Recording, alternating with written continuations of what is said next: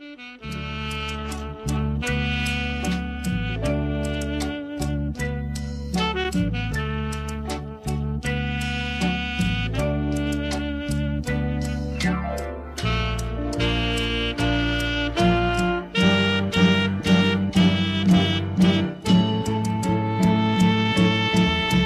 kính chào quý vị và các bạn. Quý vị và các bạn đang nghe chương trình phóng sự trên kênh phát thanh DNA. Thưa quý vị, do ảnh hưởng của dịch bệnh, hình thức học trực tuyến đã chuyển từ phương pháp giáo dục tạm thời sang phương pháp về lâu, về dài.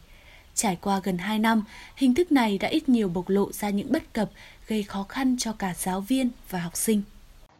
Alo. Alo các bạn. Chưa thấy à? Lần này nhìn thấy chưa? Vẫn nhìn thấy chưa các em? Có xe rồi đấy. À, rồi cô ạ. Ok nha. Rồi chúng ta cùng xem này. Đó là hiện trạng thường thấy ở các lớp học online. Kính thưa quý vị, trải qua nhiều đợt giãn cách xã hội do ảnh hưởng của dịch bệnh COVID-19, việc dạy và học trực tuyến không còn là chuyện quá mới mẻ. Thậm chí phương pháp này còn trở thành một điều hiển nhiên phải áp dụng và không có biện pháp khác thay thế. Tuy nhiên, sau thời gian dài triển khai, việc dạy và học trực tuyến vẫn còn đó những bất cập và khó khăn chưa thể giải quyết. Đối với học sinh tiểu học, trung học cơ sở và trung học phổ thông, các em luôn mong ngóng từng ngày để đến trường vì lượng kiến thức mỗi buổi học online quá nhiều, khó để cho các em tiếp thu. Còn đối với sinh viên đại học thì lại khác, phần lớn các bạn đều muốn tiếp tục duy trì phương pháp học này để có thể thi online giúp dễ dàng qua môn.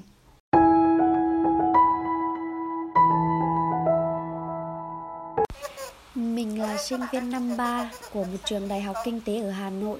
Sau nhiều đợt à, dịch thì mình cảm thấy đã thích nghi với việc học online và khi mà nếu mà học off ở trường mình cảm thấy rất là ngại.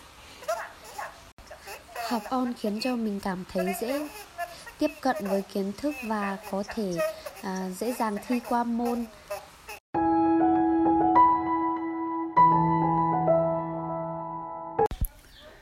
Không chỉ lo lắng học sinh, sinh viên có tiếp thu bài giảng của mình hay không, các giáo viên giờ đây còn gặp phải những khó khăn về mặt kỹ thuật trong thời đại 4.0, thời đại mà công nghệ số đang lên ngôi.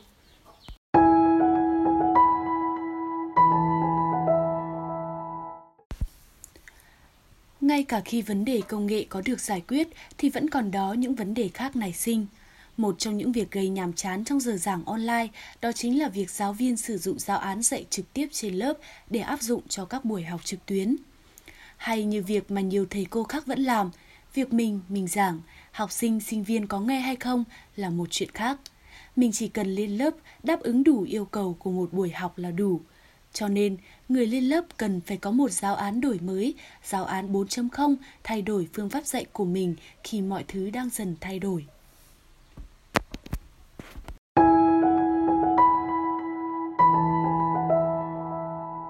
Vì là ở vùng quê à, nên không phải học sinh nào cũng có điện thoại à, không ừ, có máy tính rồi các cái à, smartphone. Vì thế mà phải cân nhắc chọn lọc giờ giấc này rồi à, à, mọi thứ được sinh hoạt sinh hoạt sao cho các em nó có thể mượn được máy hoặc là tạo cơ hội cho các em ở gần nhau học chung máy. Bởi vì là trên lớp thì cô trò cùng nhau giải quyết mọi vấn đề à, các bài giảng hoặc là cô trò trao đổi trực tiếp với nhau. Còn bây giờ ở đây thì đa phần là cũng chỉ một phía cô giáo thôi. Các em thì uh, thường là dạy trên mạng thì các cô nói nhiều trò thì trả lời được ít. Và thường thì cô giáo này giao bài tập sau đó là giải và đưa bài tập về nhà cho các em. Chứ còn trên lớp thì thường là chấm và chữa luôn trực em và cô quan sát được tất cả hơn đấy là cái việc mà giảng dạy lúc cô bây giờ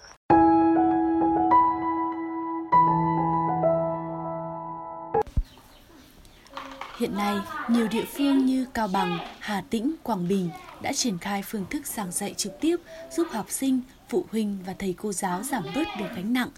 Nhưng đây chỉ là số ít vì vẫn còn rất nhiều tỉnh thành khác vẫn đang tiến hành giảng dạy theo phương pháp trực tuyến vì tình hình dịch bệnh còn nhiều diễn biến phức tạp. Bởi vậy, chúng ta cần phải tiếp tục đề xuất và thay đổi cách thức giảng dạy để giúp học sinh và giáo viên không gặp phải những khó khăn khi dạy và học online.